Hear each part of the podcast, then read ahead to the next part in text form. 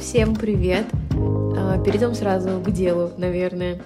Ни для кого не сюрприз, что общество, и не то чтобы только современное, супер-супер помешано на каком-то неведомом стандарте красоты и думает, что соответствовать ему, а именно иметь симметричное лицо или хорошее тело без лишних килограмм, хотя, смотря какая эпоха, и с выпуклостями в нужных местах, и с волосами в строго ограниченных местах, с определенной длиной конечности, и вообще еще бог знает чем, что считается красивым в той или иной мере.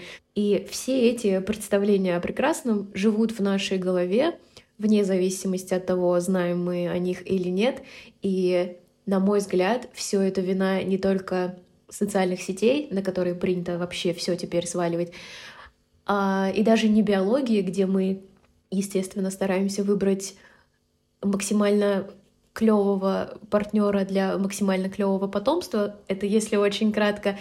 И я искренне верю, что вина за такие представления, порой очень нездоровые, лежит на культуре в целом, и даже не только на поп-культуре, Э, типа клипов на MTV, на которых мы росли, а, и русской классики даже иногда, потому что даже эти с виду безобидные книги, которые считаются золотым стандартом всего, в принципе, с шестого класса в курсе школьной литературы нежно шепчут на ушко, что быть толстым, например, это равно быть плохим.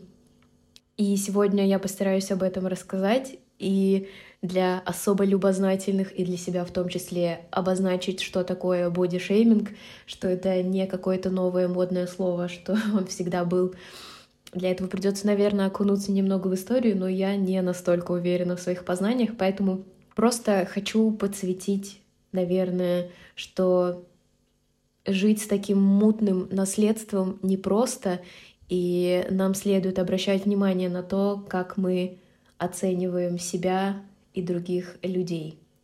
И целью этого выпуска и моей большой радостью и гордостью было бы, если бы вы после прослушивания этого выпуска подошли бы к зеркалу и посмотрели в свои добрые, красивые глаза и сказали что-то вроде «Йоу, я прекрасный человек во всех аспектах, и никто не переубедит меня в обратном.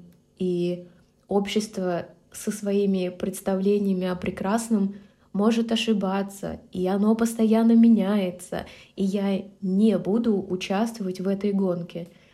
И никто не может оценивать меня как человека только по внешним параметрам. И даже я сам не могу так к себе относиться. Вот. Поехали. Итак, пошли по терминам. Наверное, это что-то вроде дисклеймера. Бодишейминг — это когда кто-то критически высказывается о внешности или теле другого человека, а этот другой человек верит и загоняется, например.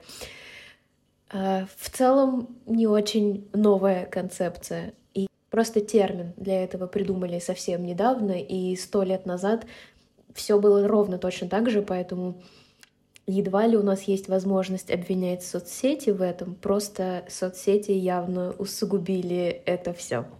И вот про вторую часть термина э, я бы сегодня отдельно хотела поговорить, именно она кажется мне особенно важной, и эта часть про то, где ты загоняешься, собственно говоря, где ты подсознательно соглашаешься с тем, что если ты отличаешься от стандарта красоты, принятого в то время и в том месте, где ты родился и живешь, а, то ты некрасивый, не привлекательный, и в целом уже можно отползать в умиральную яму, потому что ничего хорошего с тобой явно не случится, пока ты весишь например, 100 килограмм, или пока у тебя есть усы, или пока ты лысеешь, или пока у тебя есть пузо пивное или не очень, или там большой нос, или все что угодно. И из-за всего этого лица противоположного пола на тебя никогда в жизни не посмотрят. Значит, 90% мировой культуры в лице песен и книг о любви точно пройдут мимо тебя, потому что ты не ликвидный вариантик.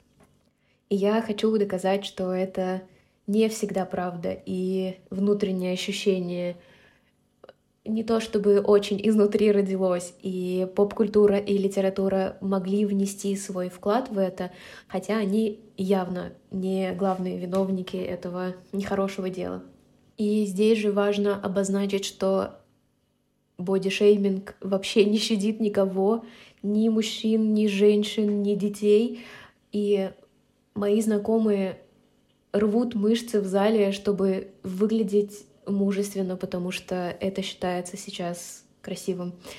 Или я сама могла сидеть на какой-то жесткой идиотской диете, потому что я росла, когда было популярно быть 40-килограммовой, э, нездоровой, хрупкой дамой. И мои ученицы могли не есть неделями в школьной столовой, я лезла на стену от переживаний за них, потому что в ТикТоке снова популярно быть худой и все вот это вот. В общем, никто не в безопасности, и поэтому я считаю важным об этом говорить, и конкретно меня это касается со всех возможных сторон. Может быть, хотя бы один человек послушает этот выпуск и подумает, о боже, меня обманывали все это время, и я свободен выбирать, что я о себе думаю, и о других людях думаю тоже. И если вдруг я вешу не 40 килограмм, это еще не значит, что ко мне никогда не прискачет, я не знаю, принц на белом коне или Грей с алыми парусами. В общем, закончили дисклеймер. Пойдем к литературе. Итак, культурный контекст. Книжки и все такое. Сразу оговорюсь, что буду приводить примеры в основном, наверное, женской красоты, потому что на ней как будто бы больше зацикливались, хотя это явно не вся правда, и мужчинам тоже сильно доставалось, и им приходилось эм, подгоняться на самом деле под гораздо больший объем критериев, но это отдельный разговор. Возьмем какие-то очевидные атрибуты культуры, например, статую Венеры Велендорфской, ака богини, ака идеальной женщины, которая очень, очень сильно отличается от статуи древнегреческих богинь. И вот здесь я прям рекомендую поставить на паузу, пойти загуглить, потому что разница колоссальная. И, по-моему, очень, пока... очень показательно. Это все, что нам нужно знать про стандарты красоты. Затем а, люди на картинах Рубенса, пышущие силой и э, в целом довольно пышные, очень сильно отличаются от женщин и мужчин. А, например, на картинах Жанна Ван Эйка, где они вообще все бледные, худые, несчастные и грустные.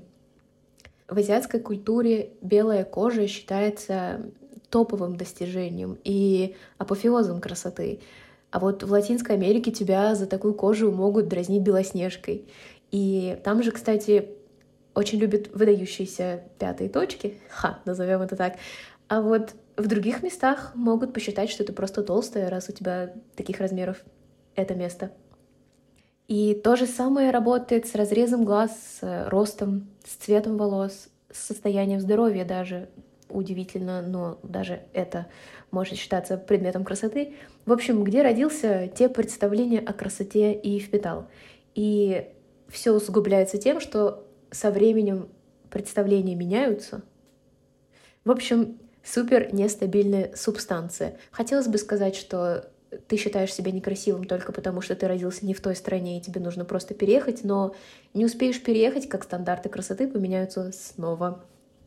Беда в том, на мой взгляд, что, глядя на произведение искусства, как-то подсознательно впитываешь то, как должен выглядеть человек. И более того, образы, образы тоже не с пустого места взяты и отображают положение дел на то время. В общем, взаимосвязанный процесс — и как-то волей-неволей ты себя сравниваешь, и находишь в себе какие-то недостатки, думаешь, а меня бы нарисовали или нет. И вот точно так же с литературой. И вот здесь я собиралась открыть список школьной литературы, ну, я и открыла, с 6 по 11 класс, и по верхам вспомнила просто на ходу, какие там были герои, как они выглядели, и если среди, среди них те, кто сильно отличались от представлений того времени, и вообще какие там преобладают герои, но это заняло 30 минут, а ведь это больше, чем средний размер моих выпусков, поэтому я немного перезаписала и кратко резюмирую. В общем, вот как все было. Прежде всего, в литературе крайне мало толстых или каких-то конвенционально некрасивых героев, какие-то, чтобы они были прям ярко выраженные, и при этом были главными. Я рассматривала только главных героев, потому что второстепенные персонажи не так сильно впитываются в наше подсознание. В общем, они либо злые по сюжету, либо слабые и безвольные. И это очень отвечает нашим современным представлениям о том, что ну а чё ты просто на диету не сядешь? В общем, наверное, самые главные или первый бросающийся к рассуждению — это Пьер Безухов из «Войны мира», который как болванчик, если честно, немножко бродит весь первый том, пока другие живут свою жизнь и ловят экзистенциальный кризис. И хотя автор не относится к Пьеру плохо и предвзято, но общество второстепенных героев, куда же без них, его всерьез не воспринимает и иногда даже откровенно высказываются про его внешность, а он был таким грузным, толстым, не очень сильно ухоженным человеком. У этого героя есть э, развитие, но сейчас акцент не на этом. Еще есть великолепный чеховский персонаж из рассказа «Толстые и тонкие». Это вообще первое, что люди узнают о Чехове. И сам этот персонаж вообще неплохой, правда, Чехов постарался, но очень выдающихся размеров он получился из-за своего богатства и должности, и то, как автор описывает жирные намасленные губы его и там пуговки, которые едва держатся на мундире, все это несет такой немножечко негативный оттенок, и более того, что кажется мне значительно важнее, подтверждает стереотип, что толстый равно богатый, равно угнетатель и простых смертных не поймет. Добавим в эту копилку всех невежественных и толстых персонажей произведения «Недоросль» и «Ревизор», которые откровенно высмеиваются и буквально олицетворяют грех. И берем всех злых карабасов-барабасов из литературы 5-6 класса, которые угнетают мальчишек главных героев, типа Оливера Твиста или детей из книги Короленко или Паустовского и вообще всех этих сказочников — и можно задаться вопросом, что будет, если ребенок с раннего возраста читает книжки, безобидные, детские, воспитательные книжки с помощью школьного учителя литературы, где почти всегда антагонист или злодей. Почти всегда толстый. Толстый, грузный и злой. Это почти синонимы. Может быть, быть толстым — это и правда грех, лень и все что угодно. Может быть. Но обязательно ли это значит, что ты плохой? что ты кого-то мучаешь и что ты не обладаешь прекрасными нравственными э, ценностями. И как будто бы времена меняются, и общество перестраивается, а школьные сказки нет. И мы не обращаем внимания на то, что впитывают дети на подсознательном уровне, пока читают такие произведения. Но это ладно, это я просто очень увлечена этой темой. Тем временем вообще не сосчитать количество худеньких, тоненьких, изящных главных героинь. Куприна, Бунина, Достоевского, Грина, Ремарка, Островского.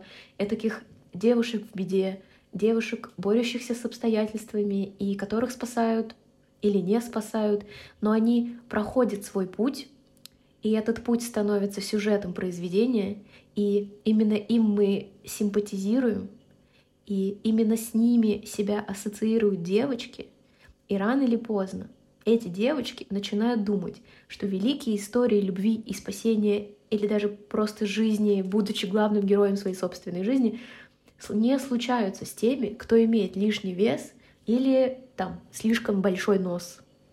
Вопрос на миллион. Стал бы Грей из произведения «Алые паруса» красить паруса те самые ради девочки, которая жрет печенье, весит 100 килограмм и такая, а мне норм. Вопрос всех вопросов. И мне просто жалко, что эм, список литературы явно охватил несколько эпох и явно застал несколько трендов, но как будто бы всех героев можно очень условно подвести именно в эти две категории, и мы не встречаем авантюриста, пирата, главного героя, юного мальца, который спасает мир, борется со вселенским злом и при этом весит 100 килограмм, и, например, у него прыщи. Ну, как бы, а как быть с теми, кто в подростковом возрасте всем этим обладает набором? В общем, все это очень непросто и нездорово. И, конечно, думать об этом и перечислять это вслух, когда это становится как будто бы чуточку более очевидным, кажется мне очень грустным и немного безысходным. Будто бы у нас или у меня не было шанса относиться к себе бережно, когда я, например, набирала вес или менялись тренды, и мое лицо больше не считалось красивым, когда даже такое безобидное место, как школьная литература, диктует мне вполне определенные взгляды. И диктует не только мне, но и огромному количеству детей.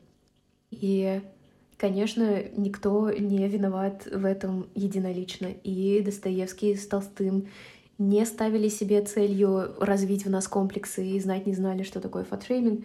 Но литература всего лишь одна из веточек как бы большого дерева и тоже подчиняется общим законам, но, может быть, настало время пересмотреть эти законы. И, может быть, именно сейчас время, когда стоит быть более чутким к людям, а не к внешности, и не быть такими скорыми и ограниченными на суждение. Кто знает, кто знает, может быть.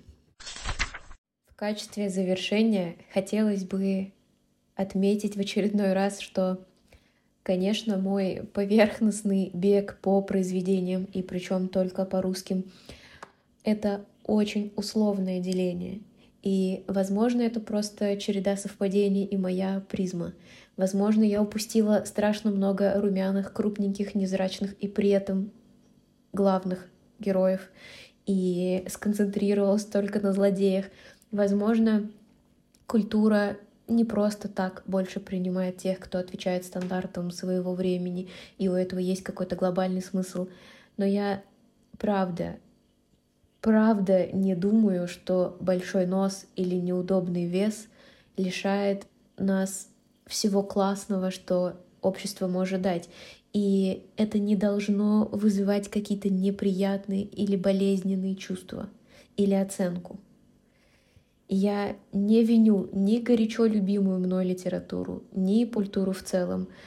Э, это просто мир, в котором мы живем, и критическое мышление никто не отменял, но знать о том, что некоторые представления в твоей голове, возможно, не совсем твои и не совсем здоровые, это кажется мне как будто бы хорошим делом. Предупрежден, значит, более к себе терпим. И я надеюсь, вы чувствуете себя хорошо в своем теле. Вот и все. Пока.